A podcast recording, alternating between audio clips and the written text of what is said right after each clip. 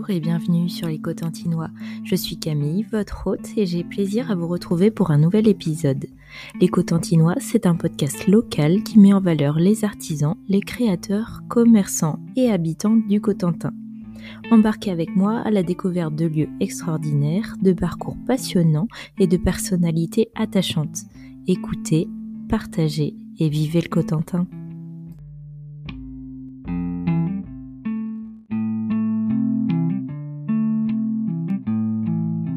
Dans cet épisode, je suis à Brickbeck, en compagnie de Nicolas. Il fait un métier fascinant et surtout peu commun, puisqu'il est souffleur de verre.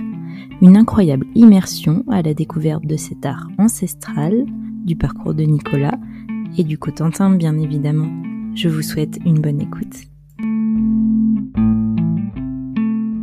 Bonjour Nicolas. Bonjour. Comment allez-vous aujourd'hui? Bah, Très bien.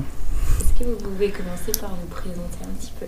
Oui, donc moi c'est Nicolas Eustache, j'ai 23 ans. Ça va faire deux ans que je suis installé à Brickbeck en tant que souffleur de verre. Et bientôt un an que je suis installé au château de Brickbeck, dans l'enceinte. Du coup, vous êtes originaire du coin ou Je suis de Brickbeck, oui. Ouais. oui, natif de Brickbeck. Au, au sources. Voilà. Et donc, euh, quel métier vous vouliez faire enfant? Et bah, souffleur de verre. On est de Lorraine, du coup, on a visité beaucoup de souffleurs.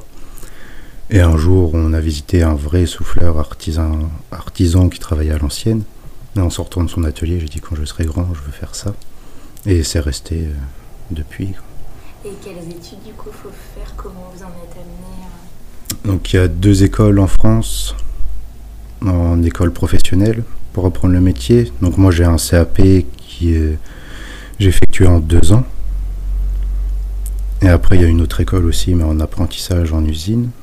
Et après j'ai travaillé avec un maestro de Murano euh, pour apprendre la technique que je travaille aujourd'hui et pouvoir travailler le cristal de Murano. Donc, euh, du coup, après, vous avez fait un, un, un, apprentissage, enfin, vous avez été formé, et aussitôt après, vous vous êtes lancé tout seul euh... Oui, bah, c'était soit je partais travailler sur Murano, sur l'île, ou soit je m'installais. Donc, j'ai préféré m'installer euh, dans ma ville natale. Donc, revenir par ici. Voilà, dans le Cotentin. Et donc, pour vos parents, est-ce que c'était. Euh, alors, je suppose une fierté, mais est-ce que c'était Oui. aussi un peu l'inconnu euh, que vous partiez dans ça? Bah oui, oui, oui. Parce que c'est pas un métier commun dans le coin. Il n'y a pas du tout de souffleur de verre en, bah, dans la région. Vous êtes le seul? Dans, dans la Manche, oui. Basse-Normandie, euh, on ne sait pas trop, mais je dois être le seul. oui. Souffleur à la canne. Et ça fait quoi de se dire que voilà, on, perpétue, un art quand même comme ça, assez ancestral et... Bah c'est... C'est... Je cherche mon mot. C'est valorisant. Valorisant et puis je, veux- je voudrais aussi euh, faire connaître le métier à d'autres jeunes pour essayer de le faire perpétuer parce que c'est un métier qui se perd énormément. C'est pour ça que je prends des stagiaires, euh, que ce soit troisième ou même de lycée, pour faire connaître euh, le métier. Faire découvrir un, un Bah, ce métier qui est fabuleux et magnifique. quoi. Et pourquoi, à votre avis, il se perd un petit peu? Est-ce que les jeunes animaux un peu obsolètes euh, Bah, il s'est beaucoup perdu, parce que le métier manuel, pendant un moment, c'était quand même un peu... s'orientait plus vers des métiers entre guillemets Voilà. intellectuels. Et du coup, bah, ça s'est beaucoup perdu. Même la, la classe des compagnons a été fermée en tant que souffleur de verre, tellement qu'il n'y avait plus de demande. Oh, je- Bah, c'est ce que je voulais faire. Ça a fermé un an avant que je me lance dans les études. Mais ça commence à revenir. euh, des personnes qui avaient fait les compagnons souffleurs de verre Non, malheureusement, non, non, j'ai pas pu rencontrer. Bah, après, souvent, les souffleurs qu'ont fait les compagnons sont partis à l'étranger. Donc, ne sont plus en France. quoi. Est-ce qu'à l'étranger, c'est plus développé, souffleur de verre, ou il y a d'autres techniques peut-être? Il y a d'autres techniques et c'est plus reconnu qu'en France. Par exemple, aux États-Unis ou en Italie, c'est beaucoup plus reconnu. euh. Ah oui, j'aurais pas pensé. Italie peut-être, mais pas États-Unis. Aux États-Unis, si, si, bah, il y a le plus gros musée au monde. Le Corning Museum Glass, où il y a les plus grands verriers au monde qui y travaillent. Et c'est impressionnant à voir. et- Vous y êtes allé Non. Ouais. J'espère, Ouais. oui, pouvoir y aller un jour. Ouais. C'est du coup des artistes qui sont exposés là-bas.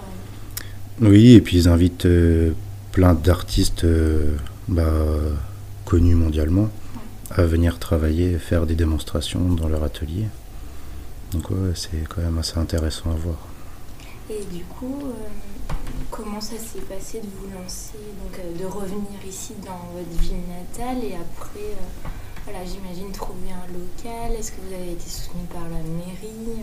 Comment ça s'est passé? Alors ça a été très compliqué. C'était déjà pour trouver une banque qui voulait bien suivre. Parce qu'étant jeune et un métier hors du commun, c'était très compliqué de trouver une banque. Mais la mairie m'a soutenu. Donc le maire m'avait fait un loyer euh, modeste au début pour essayer aussi de convaincre un peu les banquiers, les comptables, tout ça. Donc on m'a trouvé un local assez rapidement que je puisse commencer à m'installer euh, rapidement aussi. C'est le local où on est là? Non, donc au début j'étais vraiment euh, dans le bas du bourg de Bricbec, un peu caché. Mais c'était prévu que je sois au château dès le début, mais il y avait trop de travaux à effectuer.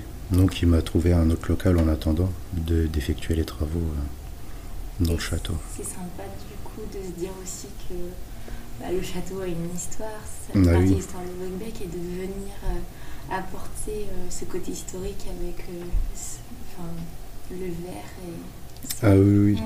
Moi je trouve ça très intéressant. Puis bah c'est ce qui me plaît. Ouais. Vous pensiez un jour que c'était évident pour vous de, voilà, de alors peut-être pas faire votre vie, mais lancer, si vous aviez un jour à lancer votre activité dans votre ville et dans votre région natale Du tout. Non. Du tout, du tout. Je n'aurais jamais pensé euh, à vraiment m'installer ici. euh. Même à monter ma propre entreprise, j'aurais jamais pensé. C'était pas en- ouais. C'était pas un, un projet euh, dès le début. Ça m'est venu comme ça. Enfin, comme ça. C'était longuement Oui. réfléchi quand même. J'imagine que ça a. Mais voilà, oui. Et finalement, aujourd'hui, Bah, oui. Oui, je regrette pas. hein. Et, euh, quel a été peut-être l'accueil euh, euh, des habitants de Bricbec et des alentours? Comment vous êtes fait connaître euh? Et bah, ça a été quand même assez rapide. Donc, euh, il y a eu beaucoup de, de locaux qui sont venus au début. Après, le bouche à oreille a fait, a fait la suite. Donc, ça avait très très bien commencé. Le premier été était. Donc c'était quand le tout début? C'était en mai, mai 2019 que j'ai ouvert. Donc, la première année s'est bien passée. Après, malheureusement, il y a eu euh, l'histoire du Covid. Donc, tout s'est arrêté. Et là, ça commence à revenir. Autrement Bah non, non, non. J'ai essayé un peu le- la vente à la porte, mais C'est pas pareil sur ces, non. Cet artisanat. Bah, le mieux c'est de voir la pièce, puis c'est au coup de cœur, surtout les pièces. euh, Et vous vendez pas du tout sur internet? Non, du tout. Moi j'ai fait un peu de vente euh, décembre dernier Oui. pour euh, les boules de Noël, euh, tout ça, donc ça a très bien marché. Mais après pour les autres pièces, je pense pas que ça fonctionnerait tant que ça. C'est aussi du travail pour vous à côté de maintenir un site internet, euh, un inventaire, le stock et tout ça. Ouais. Ouais, ouais. J'imagine que les journées sont déjà bien remplies.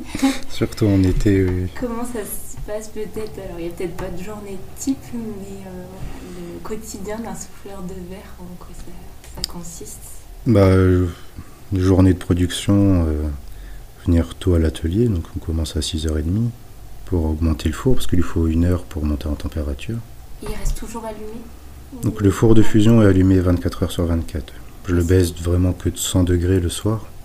Parce que sinon ça serait trop long à le remettre en Trop route. long et ça casserait le four. D'accord, Il lui faut une semaine pour monter en température et deux semaines pour s'éteindre. d'accord. Donc c'est très long. Et puis bah, une fois que le four est chaud euh, et que le deuxième four aussi est chaud, parce qu'il y a un deuxième four de recuisson qui lui chauffe à 500 degrés pour recuire les pièces. Donc là je commence, il est 7h30 à peu près. Et après bah, ça dépend de la- des commandes ou des pièces qui manquent dans le magasin. On va commencer la production. Et puis je finis vers 18h. Donc ça nécessite une première cuisson et après il y a un temps de pause entre les deux cuissons. Pour une pièce, il faut 4 heures de recuisson à 500 degrés. Donc c'est pour ça que le four va rester à 500 toute la journée. Et le soir, vers 21h, 21h30, je vais le baisser et il va descendre vraiment tout doucement en température. Et, sera froid. Voilà, Ouais. oui, oui. Et il sera froid le lendemain matin vers 9h30, 10h. Et je pourrai sortir les pièces qu'à ce moment-là. Et donc la pièce, vous l'avez imaginée avant, je sais pas, dans votre tête, en croquis euh, Oui, oui, bah souvent c'est la nuit comme viennent les idées. Donc j'ai toujours un petit calepin ou quoi pour un peu à noter. côté. Et après, bah, j'essaye euh, toujours au début en verre transparent, parce qu'au moins je peux recycler la pièce si ça le fait pas. Après, bah, je passe avec la couleur, je fais plusieurs essais.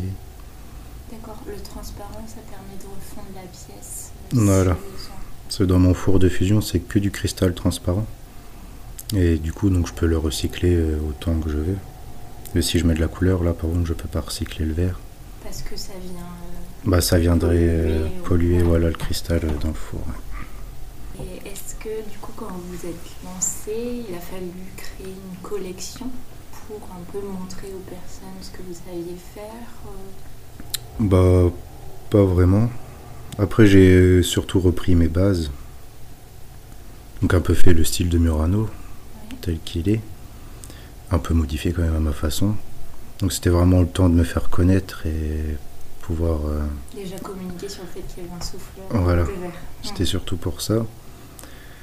Et après, oui, pendant que j'ai commencé à créer un peu mes propres pièces, euh, sortir une collection de gobelets, euh, de verres à eau, sortir mes vases aussi, et puis des motifs que je crée euh, moi-même. Et qu'est-ce- peut-être, euh, je sais pas, c'est quoi la pièce qui vous a fait le plus prendre de plaisir à faire ou peut-être la plus difficile aussi, mais finalement satisfaisante euh, à la fin? Et bah, le, un poisson. Tout simplement un poisson. euh, donc j'ai mis beaucoup de temps à le faire. Donc là, par contre, il faut être deux, même trois. Trois, c'est bien. euh, assistants pour m'aider. Et puis le tout premier que j'ai réalisé, ça a été. euh, bah, il était bien. à ma grande surprise, c'était un des meilleurs que j'ai pu faire. Et je pense que c'est cette pièce. euh, La plus gratifiante. ouais. Et pourquoi il y a besoin d'assistance sur une pièce comme ça? Quel est leur rôle? Bah, il faut m'apporter des petits du verre donc pour faire les nageoires, faire les yeux. Donc ça, je peux pas le faire tout seul. Il faut que quelqu'un me l'apporte et que moi je pose sur la pièce, euh, souffler. qui, viennent se rajouter Voilà. Parce que du coup, quand vous soufflez, ça fait la forme principale et après les autres éléments Et après, voilà. Et donc là, les assistants, c'est euh, des personnes, des stagiaires ou... Non, bah j'ai mon amie qui a fait les mêmes études que moi, donc qui vient m'aider euh, quand elle peut, et ma maman que j'ai initiée euh, un peu au métier aussi. Donc, dès qu'elle travaille pas, elle vient m'aider. Elles aiment bien toutes les deux. et- Ouais. Ouais. Bah surtout euh, ma maman, elle, elle adore venir à chaque fois m'aider. C'est une part de... Pas de féerie pour elle, mais de créer comme ça à partir Oui, de bah, rien. Ouais, Surtout qu'elle est aussi artistique et assez manuelle. ouais. Donc à chaque fois, ça lui plaît de venir m'aider. Et elle, elle souffle aussi, du coup ou- Non, Non. non, J'ai essayé voilà, aider, de, ouais. de l'initier au soufflage, mais c'est Ouais. quand même assez compliqué. Ça demande une expertise. euh, Oui, puis du temps et beaucoup de temps.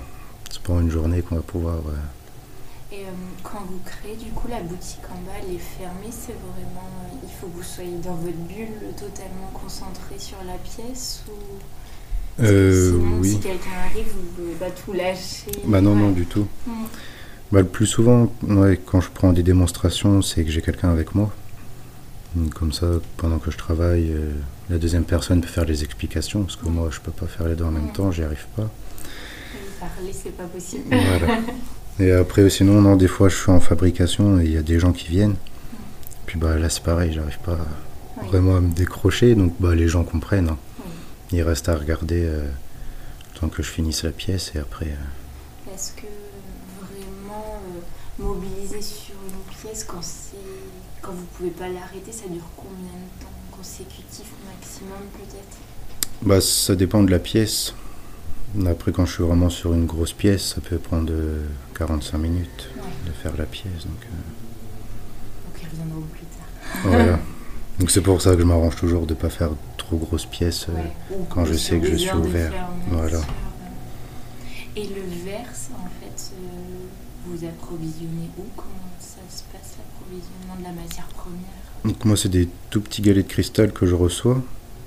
Donc euh, c'est du cristal de Murano, cristal sans plomb, qui était fabriqué sur l'île avant, mais à cause de la lagune, il y a quand même des métaux assez lourds dans le cristal, donc ça a été déporté en Allemagne de l'Ouest.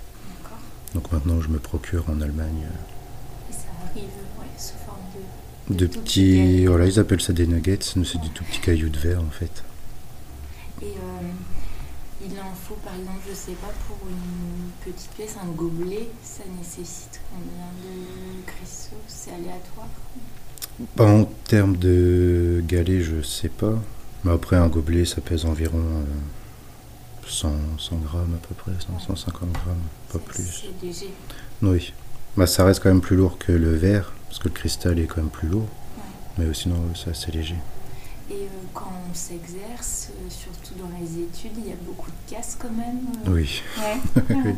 c'est pour ça que c'est bien de pouvoir le recycler. oui, voilà. Oui, beaucoup de casse, de brûlures aussi, Ah ouais. et de coupures, parce que le verre, bah, ça coupe. Du coup, quand il est froid, donc on se coupe aussi, c'est pas mal. Donc il y a un équipement qui est quand même nécessaire pour euh, se protéger. Non, même pas. Même pas Même Ouais. pas, non, non. Parce qu'on peut pas travailler avec de gants. Donc, euh, Parce que sinon ça viendrait se coller sur la matière. ou- Et puis bah c'est surtout notre canne à souffler est toujours en mouvement, en rotation, donc on pourrait pas tourner la canne avec un gant. Ouais. Après c'est beau surtout euh, t-shirt en coton et de préférence un jean, parce que c'est du synthétique viendrait fondre, donc de brûler beaucoup plus vite.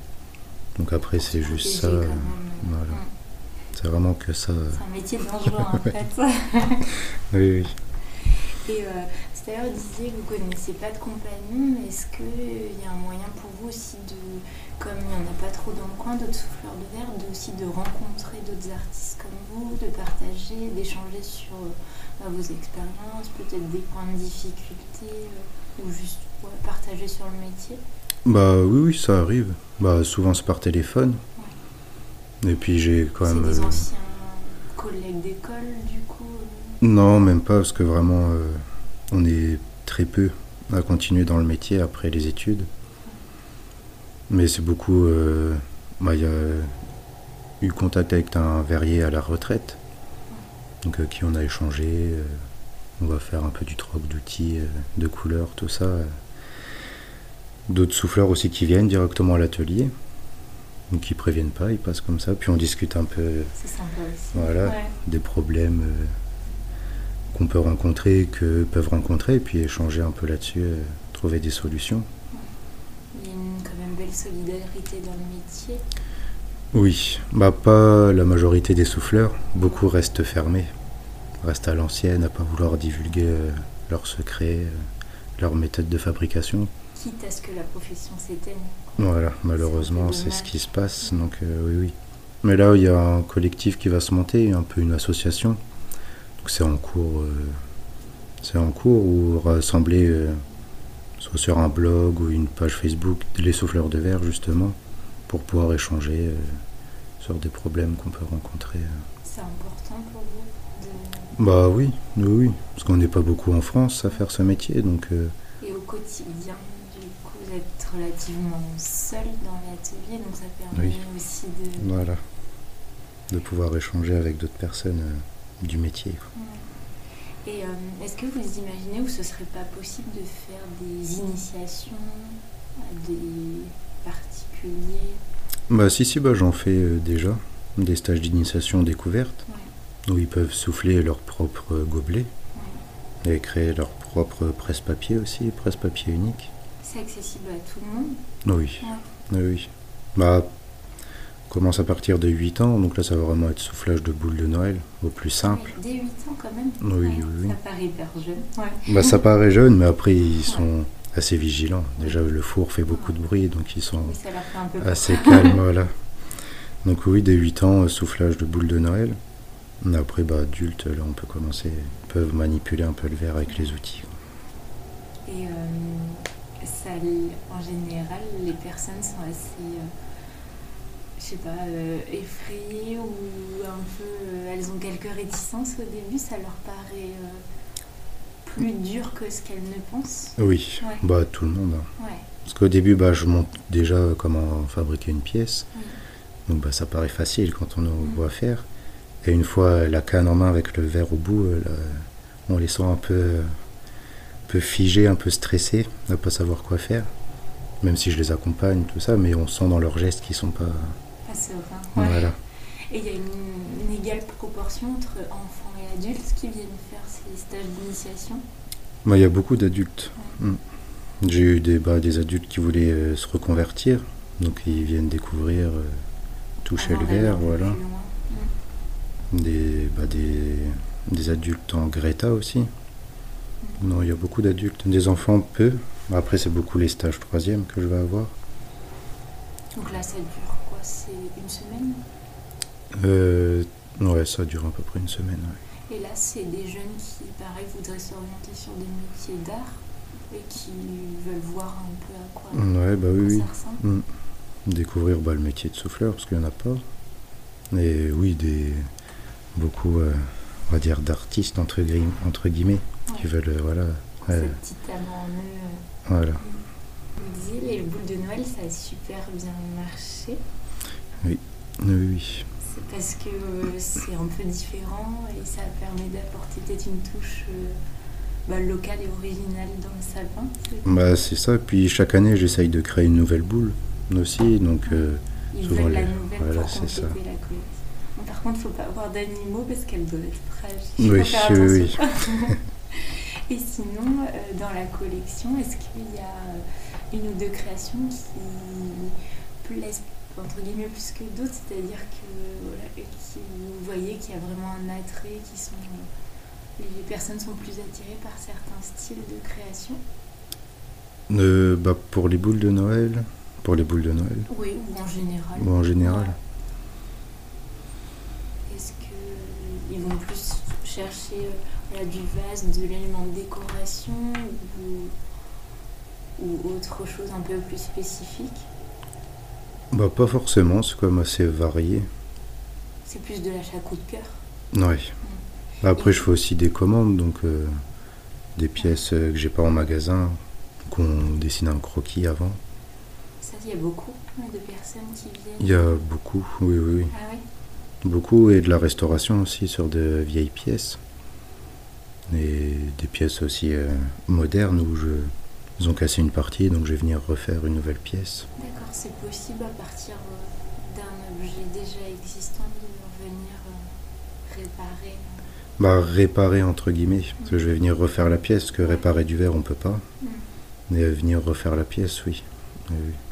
Si c'est réalisable, Ouais. bien sûr. Donc c'est une nouvelle pièce, pas... ou c'est à partir de quand même de l'ancienne pièce que. Ah oui, c'est à partir de l'ancienne l'ancienne. pièce. Mm. Ah oui. Et donc il y a ces pièces-là, en plus elles ont une autre histoire avant, euh, Ah oui, Les oui. personnes viennent aussi avec l'histoire de cette pièce, c'est pas anodin. Ouais. C'est souvent quoi Des pièces de famille qui vous ont. Bah des pièces voilà euh, d'héritage. J'ai euh, la plus vieille pièce que j'ai eue, ça datait de 1800. C'était une vieille pièce historique. Ça doit être impressionnant d'avoir ça Oui. oui, bah, surtout la manipuler, Ouais. euh, on fait très attention. Mais c'est super la confiance qu'aussi les personnes nous portent de dire. euh, mettre une part de leur histoire et une part de l'histoire euh, Mm. finalement de l'art entre les mains, c'est Bah oui, oui. C'est génial. Et les personnes ouais, qui viennent, ils ont une idée précise en général euh, de ce qu'ils veulent. Et vous avez jamais eu le cas de dire bon moi je voudrais un peu par exemple je sais pas un vase mais euh, là je vous laisse un peu un, deux trois idées mais je vous laisse un peu libre de faire le croquis ou ils viennent en disant euh, je veux un vase je sais pas de telle couleur de telle forme de telle taille. Bah ça arrive qu'on me laisse libre choix, mais très peu. Mais oui, ça arrive. Euh, ils viennent me dire bah je veux un vase euh, quand même telle grandeur. ouais Et après euh, le motif, la couleur, tout ça. euh, vous faites des dessins vous leur proposez? Voilà, Ouais. Oui. Quoi, on, me laisse quand même euh, assez libre choix. Et après, est-ce que les personnes vous envoient aussi des photos de la pièce euh, dans son environnement une fois qu'ils l'ont récupérée euh, Ça arrive, mais il y a beaucoup d'oublis. Ils disent oui, oui, on va le faire. Et, puis bah, je ne reçois pas Parce de que photos. c'est chouette aussi de voir son objet Bah qui oui. vit après. Mm. euh, mm. Ah oui, bah, c'est intéressant. Ouais. Et vous, chez vous, il y a plein de vos pièces ou ça reste globalement à l'atelier Non, non, il y a beaucoup de pièces. Ouais. Ouais, Chez mes parents, il y en a beaucoup. Toutes mes premières pièces euh, que je garde, Mm. justement. Pour euh, voir l'évolution aussi. pour voir l'évolution, oui, d'une. Et puis, euh, pouvoir garder sa, ses premières pièces, c'est Ouais. quand même assez. euh, J'espère euh, les garder. euh. C'était quoi la première pièce? Ah, toute première, c'était une goutte d'eau. Et je l'ai toujours. et elle date quand même de 5 ans. Elle est bien protégée. Voilà. Il y a toute une vitrine des. Et est-ce que vous pouvez nous parler d'un de vos rêves? Quel serait un de vos rêves si vous en avez plusieurs? Si on devait en, en garder qu'un? Bah, le plus grand, vraiment, serait de rencontrer euh, un souffleur de verre au Corning Museum Glass, dont je parlais tout à l'heure. Oui. Et Ça serait vraiment. euh, Vous comptez y aller? Enfin, c'est un projet d'y aller? Oui, bah, euh, en projet, oui. Mais. Ouais, non, je pense qu'un jour j'irai. Voilà. Mais pouvoir le rencontrer, discuter avec, ça serait vraiment le plus grand rêve. Pas être juste simple spectateur, mais pouvoir. euh, Et euh, est-ce que aussi euh, vous continuez est-ce que déjà vous avez le temps, mais peut-être de. Je ne sais pas si on peut dire des formations, mais d'aller aussi chez d'autres souffleurs de verre pour apprendre peut-être d'autres techniques ou euh, une petite chose spécifique pour euh, encore plus améliorer euh, bah, vos œuvres ou peut-être développer d'autres types d'objets ou de décorations? Oui, oui, bah ça se fait. Il y en a beaucoup qui le font. D'inviter euh, une semaine un souffleur euh, dans son atelier, pouvoir travailler avec lui. Qu'après, je pense le faire par la suite. Tout de suite, pas, pas dans l'immédiat. C'est un peu compliqué quand même. Oui, Mais- une semaine, ça veut dire une semaine, Voilà. pas de production. C'est ça, ouais. Puis faire venir un souffleur aussi, c'est un peu délicat. euh, Enfin, faut trouver le logement. Oui, ça Pouvoir le loger. Voilà, logistique. c'est ça. Mm. Donc oui, oui, ça se fera par la suite. Parce que là, en une semaine, par exemple, si vous aviez à partir en une semaine, euh, une moyenne à peu près par semaine de pièces que vous pouvez produire? Bah, ça dépend de la pièce. Par exemple, si je vais partir sur des gobelets vers eau, là, je peux en faire 50-60 par jour. Donc, vu que je fais à peu près 3 jours de production par jour, ça fait euh, beaucoup. Et puis surtout, euh, j'ai beaucoup de commandes. Donc, euh, j'ai quand même une journée par semaine où c'est vraiment que des commandes à réaliser. Voilà. Et pour l'envoi, les personnes viennent les chercher ou c'est aussi envoyé par la poste? Euh, bah, c'est beaucoup les personnes qui viennent les chercher. J'ai fait quelques envois, Ouais. mais c'est quand même euh, Ouais. stressant. J'imagine. J'attends à chaque fois le message pour dire que c'est bien arrivé entier. L'emballer, suremballer pour Oui. protéger. Ah oui, il y a beaucoup. voit comment les colis sont traités. c'est surtout ça. Donc j'écris fragile en gros Ouais. marqueur euh, sur toutes les faces Et du quand les carton. personnes envoient un petit message, c'est rassurant. C'est rassurant. Ouais. Puis souvent ils m'envoient la petite photo euh, du colis déballé. Donc euh, Et là, on est l'été. Est-ce que, bah, surtout auprès du château, est-ce qu'il y a des touristes aussi qui viennent, alors euh, par hasard ou vraiment volontairement, euh, voient ce fleur de verre, s'arrêtent et viennent un peu discuter, voir euh, vos œuvres ah oui, bah il y en a beaucoup. Bah même euh, sans connaître, ils voient le panneau et rentrent. Donc des fois, bah, je suis en train de faire une pièce, donc ils s'arrêtent, ils regardent. Puis après, bah, on discute. euh. Et ils sont toujours souvent étonnés. Oui, oui, oui. Et surtout quand ils vous voient que vous êtes jeune, non C'est un Bah, on me demande euh, souvent mon âge. Ouais. Parce que c'est vrai qu'on a peut-être l'image d'un souffleur de, souffleur de verre voilà, assez euh, âgé. euh, Voilà, bah, la quarantaine, on me le dit souvent. hein. Ouais, On voit votre panneau, on rentre, on s'attend à voir euh, quelqu'un d'une quarantaine d'années. Bah non. surprise. Est-ce que c'est ici à que finalement, comme vous avez votre entreprise, votre ville natale, c'est là où vous vous sentez bien ou il y a d'autres petits coins? Non, bah il y a d'autres petits coins. euh, Bah la côte, j'aime bien aller à la côte. euh, Barneville, Carteret, marcher le long du port ou de la plage. Puis aller aussi dans la pointe de l'Ague. C'est quand même assez, euh, très joli avec toutes ces falaises. Est-ce que dans les éléments là, de la nature, de la côte, il y a certains petits éléments, quand vous les voyez, vous, vous avez envie de alors, les reproduire ou de les imaginer autrement euh, via votre art? Bah, c'est pas vraiment les reproduire, mais c'est imaginer quoi faire comme pièce avec justement euh, ce que je vois. Ouais. Par exemple, si je vois un bout de bois euh, sur la plage, le bois, bois lavé, là, c'est m'imaginer à faire une pièce en verre justement qui va, qui va venir s'associer avec, même des pierres. euh, Ouais, vous mixez différentes matières aussi. Voilà. Là, je travaille beaucoup avec du bois. Donc j'aime bien venir souffler directement dans le bois. Donc la pièce est vraiment incrustée dans le bois. Les deux fusionnent. Ouais, je trouve ça, euh, c'est ce qui m'intéresse beaucoup. Fusionner euh, les matières ensemble. Même la pierre, tout ça. Ça demande un- une expertise encore différente, ça, pour réussir. Est-ce que une matière peut rejeter le verre? Oui. Oui. Oui, parce que bah, la cuisson du verre, justement, dans le four à 500 degrés, le verre se dilate. Donc du coup, il y a certaines matières qui n'ont pas le même degré de dilatation. Donc ça va venir casser euh, le verre. euh, Et il faut que la- l'autre matière supporte aussi. Aussi, euh, oui, c'est la température. Ouais. oui. Pour ça qu'à chaque fois, je fais des petits tests. Donc, je vais venir associer vraiment une toute petite partie des deux ensemble et voir comment ça réagit pour ensuite faire au final la pièce. euh. Et donc c'est dingue de voir, oui. euh, Après, quand on les voit, on a l'impression qu'elles ont toujours été finalement ensemble. Oui, oui, oui, oui. Et le bois, c'est vraiment ce qui vous le plaît le plus à associer. Ouais, parce que le bois, ça prend des formes naturelles, et des formes des fois euh, qu'on pourrait pas imaginer. Mais je trouve ça justement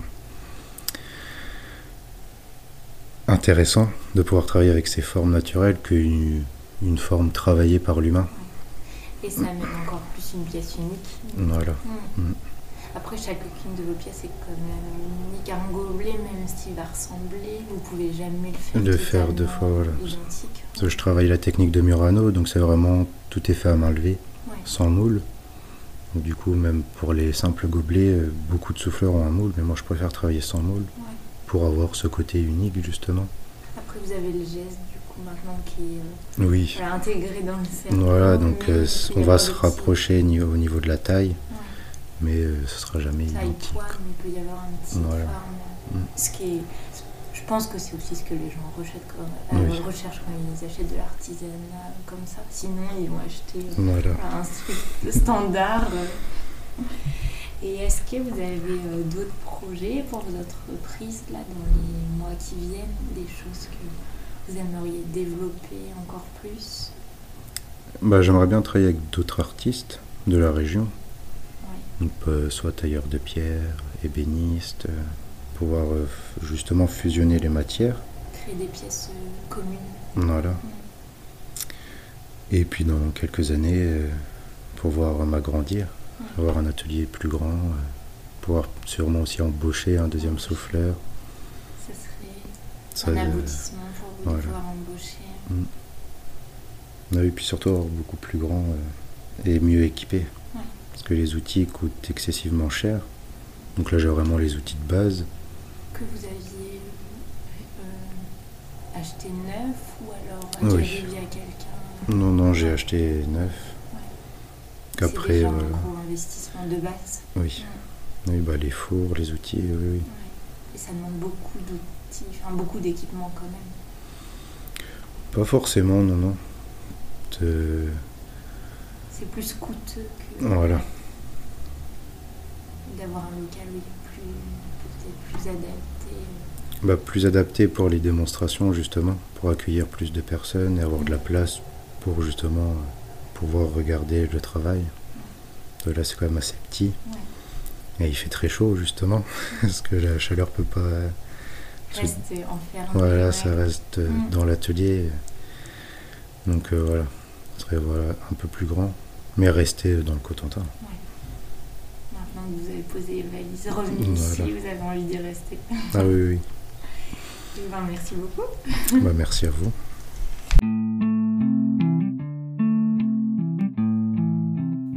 J'espère que cet épisode vous donnera envie d'aller rencontrer Nicolas dans son atelier pour admirer par vous-même ses créations et son lieu de production. Peut-être même que cela vous donnera envie de vous initier à cet art. Je vous invite à suivre l'aventure du souffleur du Cotentin sur Facebook. Et si c'est pas déjà fait, abonnez-vous à l'Écotantinois sur les réseaux sociaux et sur votre plateforme d'écoute préférée pour ne rien louper de l'actualité. À très bientôt!